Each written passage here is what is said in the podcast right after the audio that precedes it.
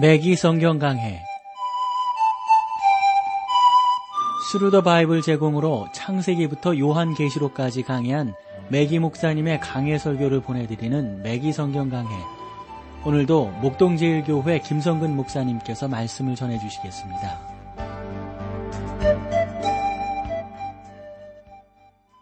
애청자 여러분 안녕하셨습니까? 맥기 성경 강해 자, 오늘도 여러분들을 미가서, 구약 성경을 우리가 이제 몇 권을 다루었는데요.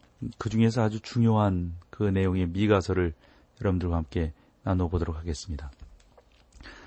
어, 오늘 이제 미가서 세 번째 시간이 되는데 6절부터 나눌게요. 6, 지난 시간에 그런 말씀도 드렸어요.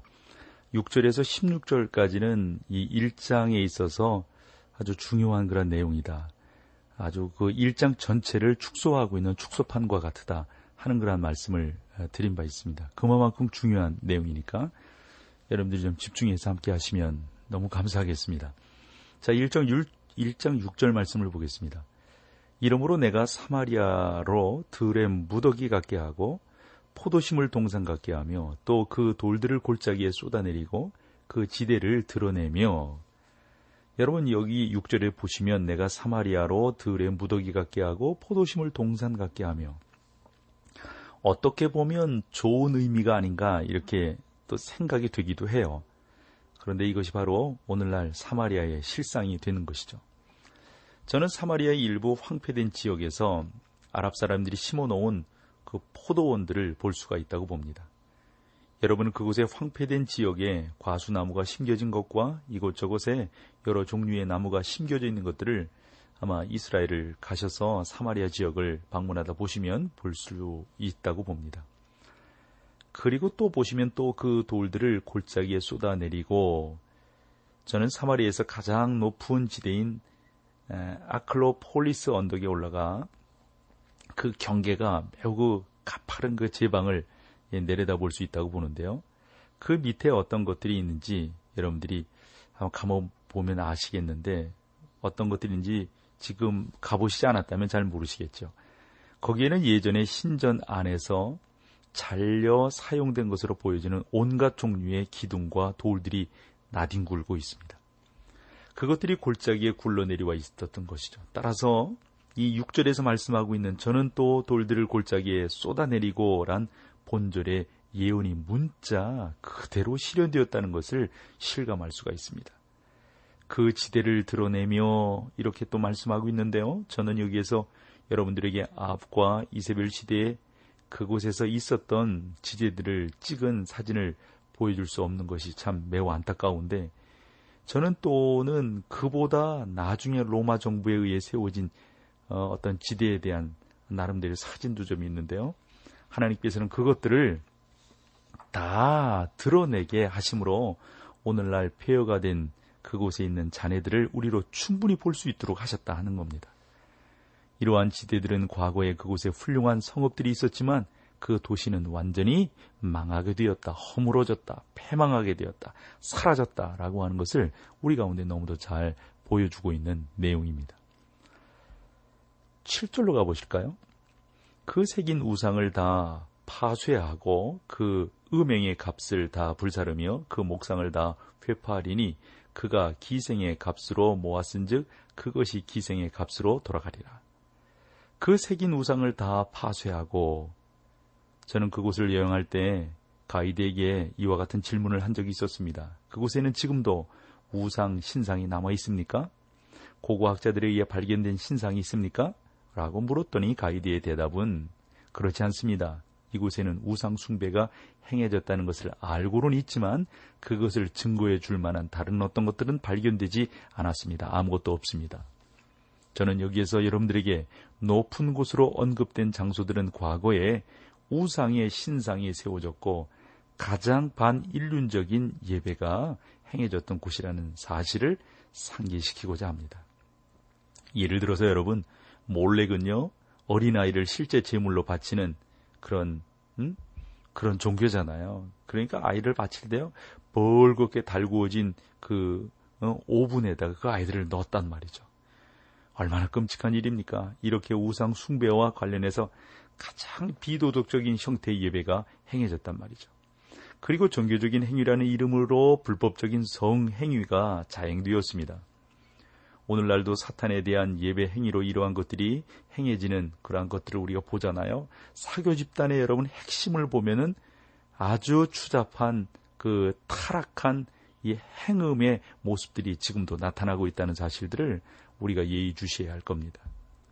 그 음행의 값을 다 불사르며 여러분 여기에서 값이란 말이 매우 흥미로운 단어인데요. 이것은 이방 신전에 바쳐진 매우 값비싼 그릇을 의미합니다. 그래서 이런 곳을 방문해 보면 가이드가요 그런 부분들을 다 이야기를 해줘요. 이렇게 말을 하더라고요.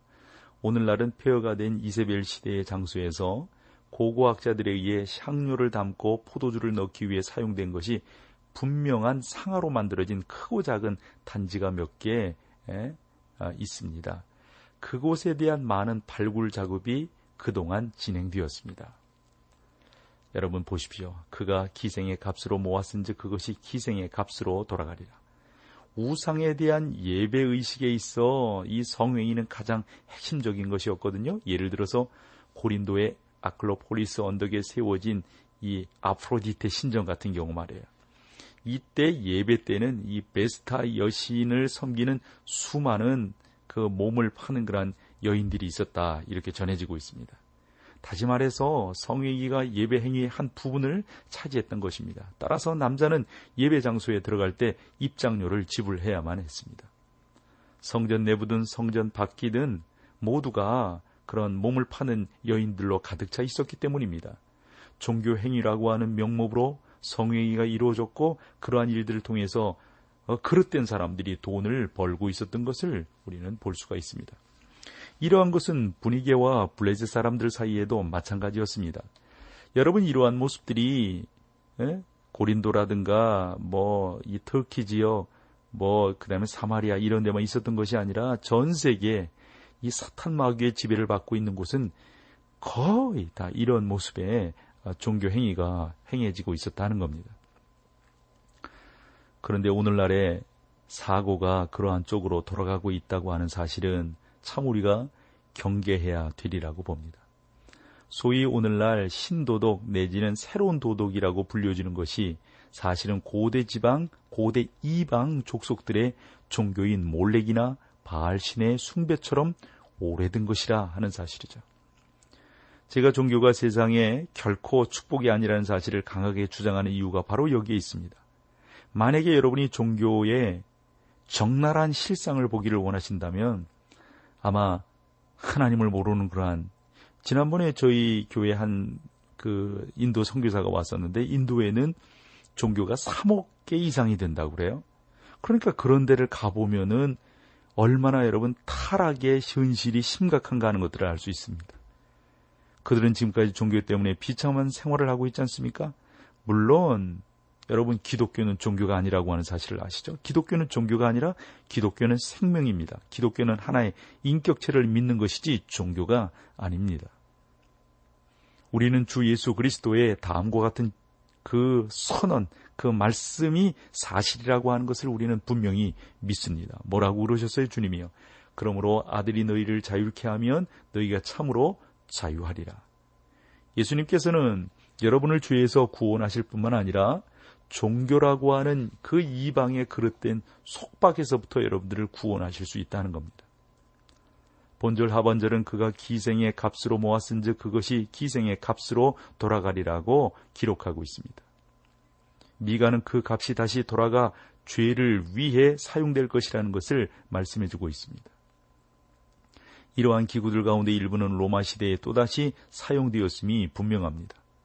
사마리아는 헤롯에 의해 재건되었습니다. 헤롯은 그것을 좋아했지요. 그것은 살기에 매우 편안한 곳이었기 때문입니다. 그렇지만 파괴되어 오늘날은 완전히 폐허가 된 상태로 남아 있습니다. 이것의 주된 원인은 무엇입니까? 우리가 이 미가서 1장에서 계속해서 나누고 있지 않습니까? 6절과 7절을 통해서 뭐죠?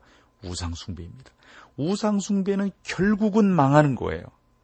육체적으로도 망하고 우상숭배는 영적으로도 망합니다. 이거 여러분 우리가 너무도 너무도 귀하게 교훈으로 얻어야 합니다.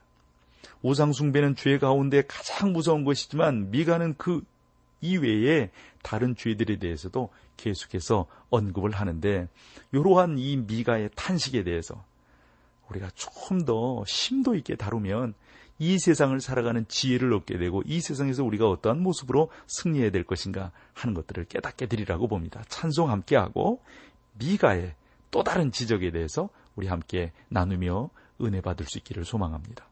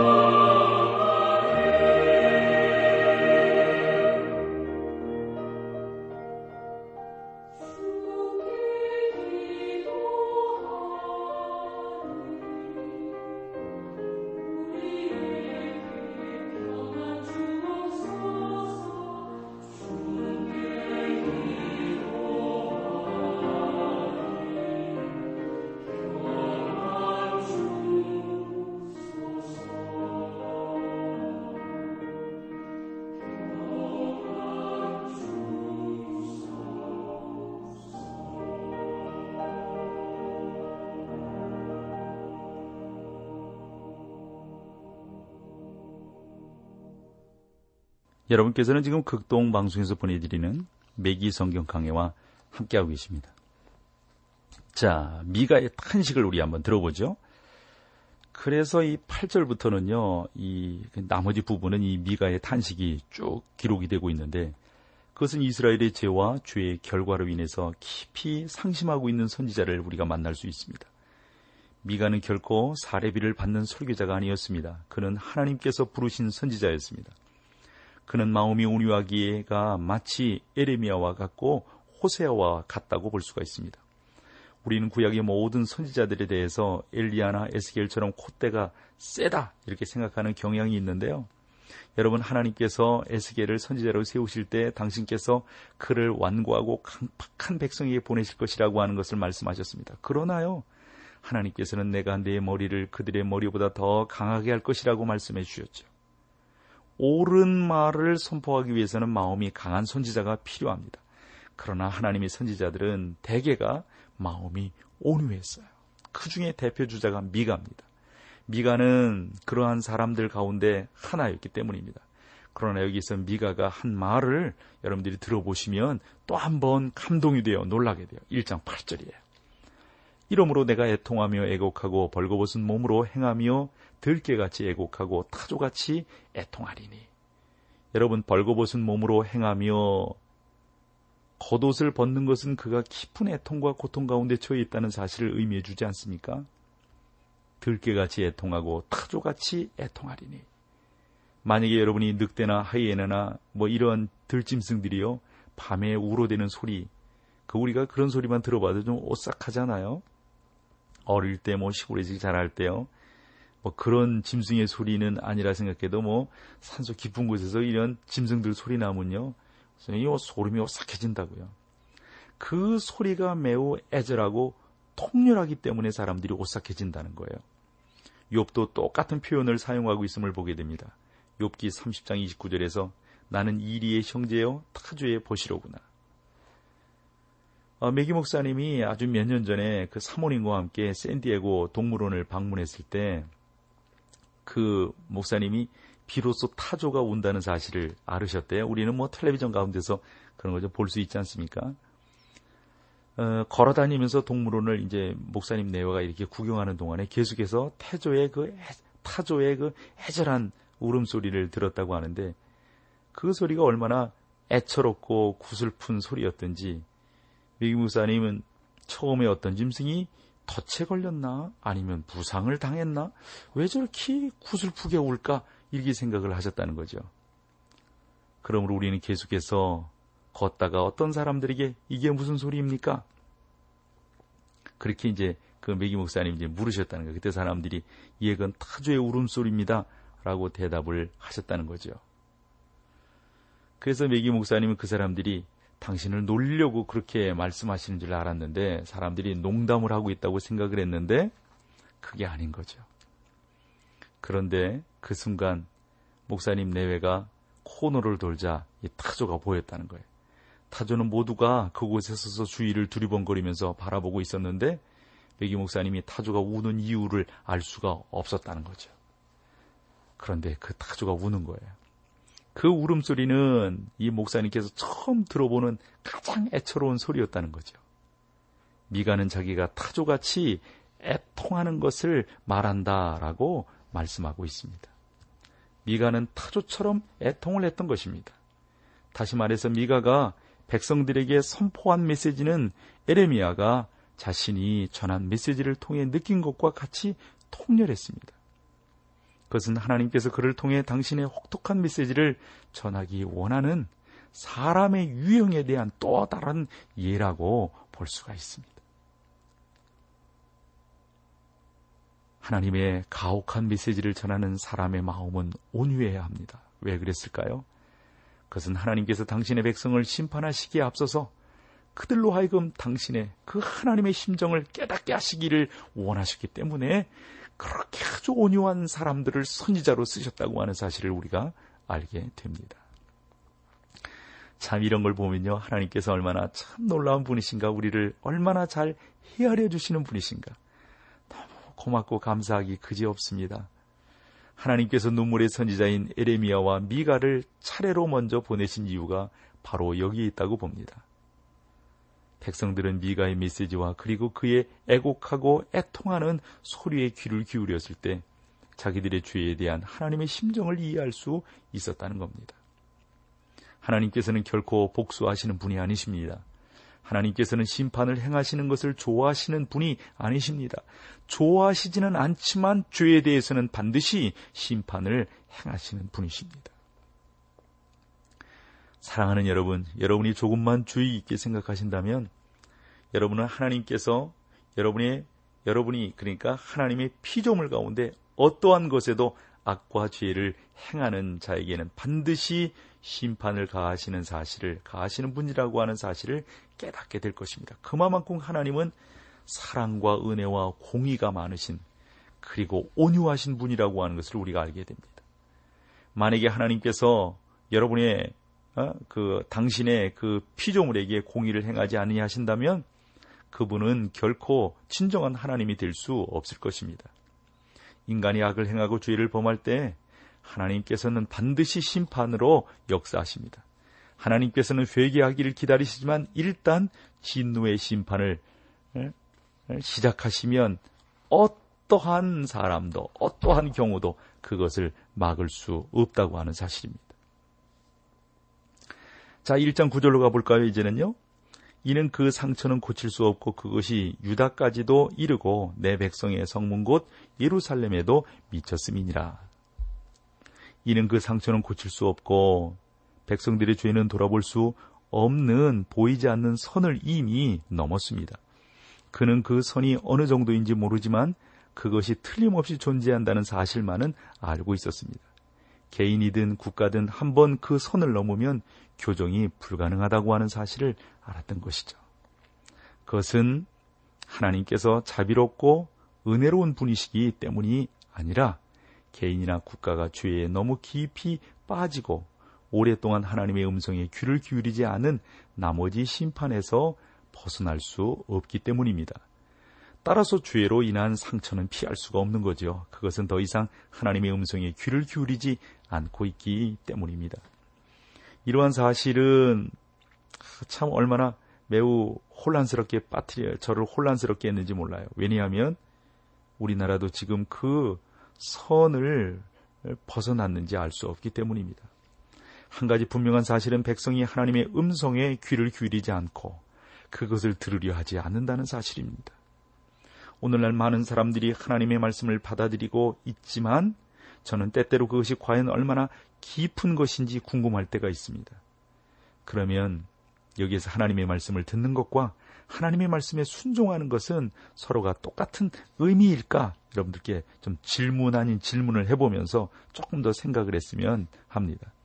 저는 죄 가운데 생활하거나 또는 지금까지 죄 가운데 살아오면서 그것을 전혀 회개하지 않는 사람이 하나님의 말씀을 사랑한다고 음, 그렇게 말하는 그런 경우들을 볼 수가 있었어요. 여러분 정말 그것이 사랑하는 걸까요?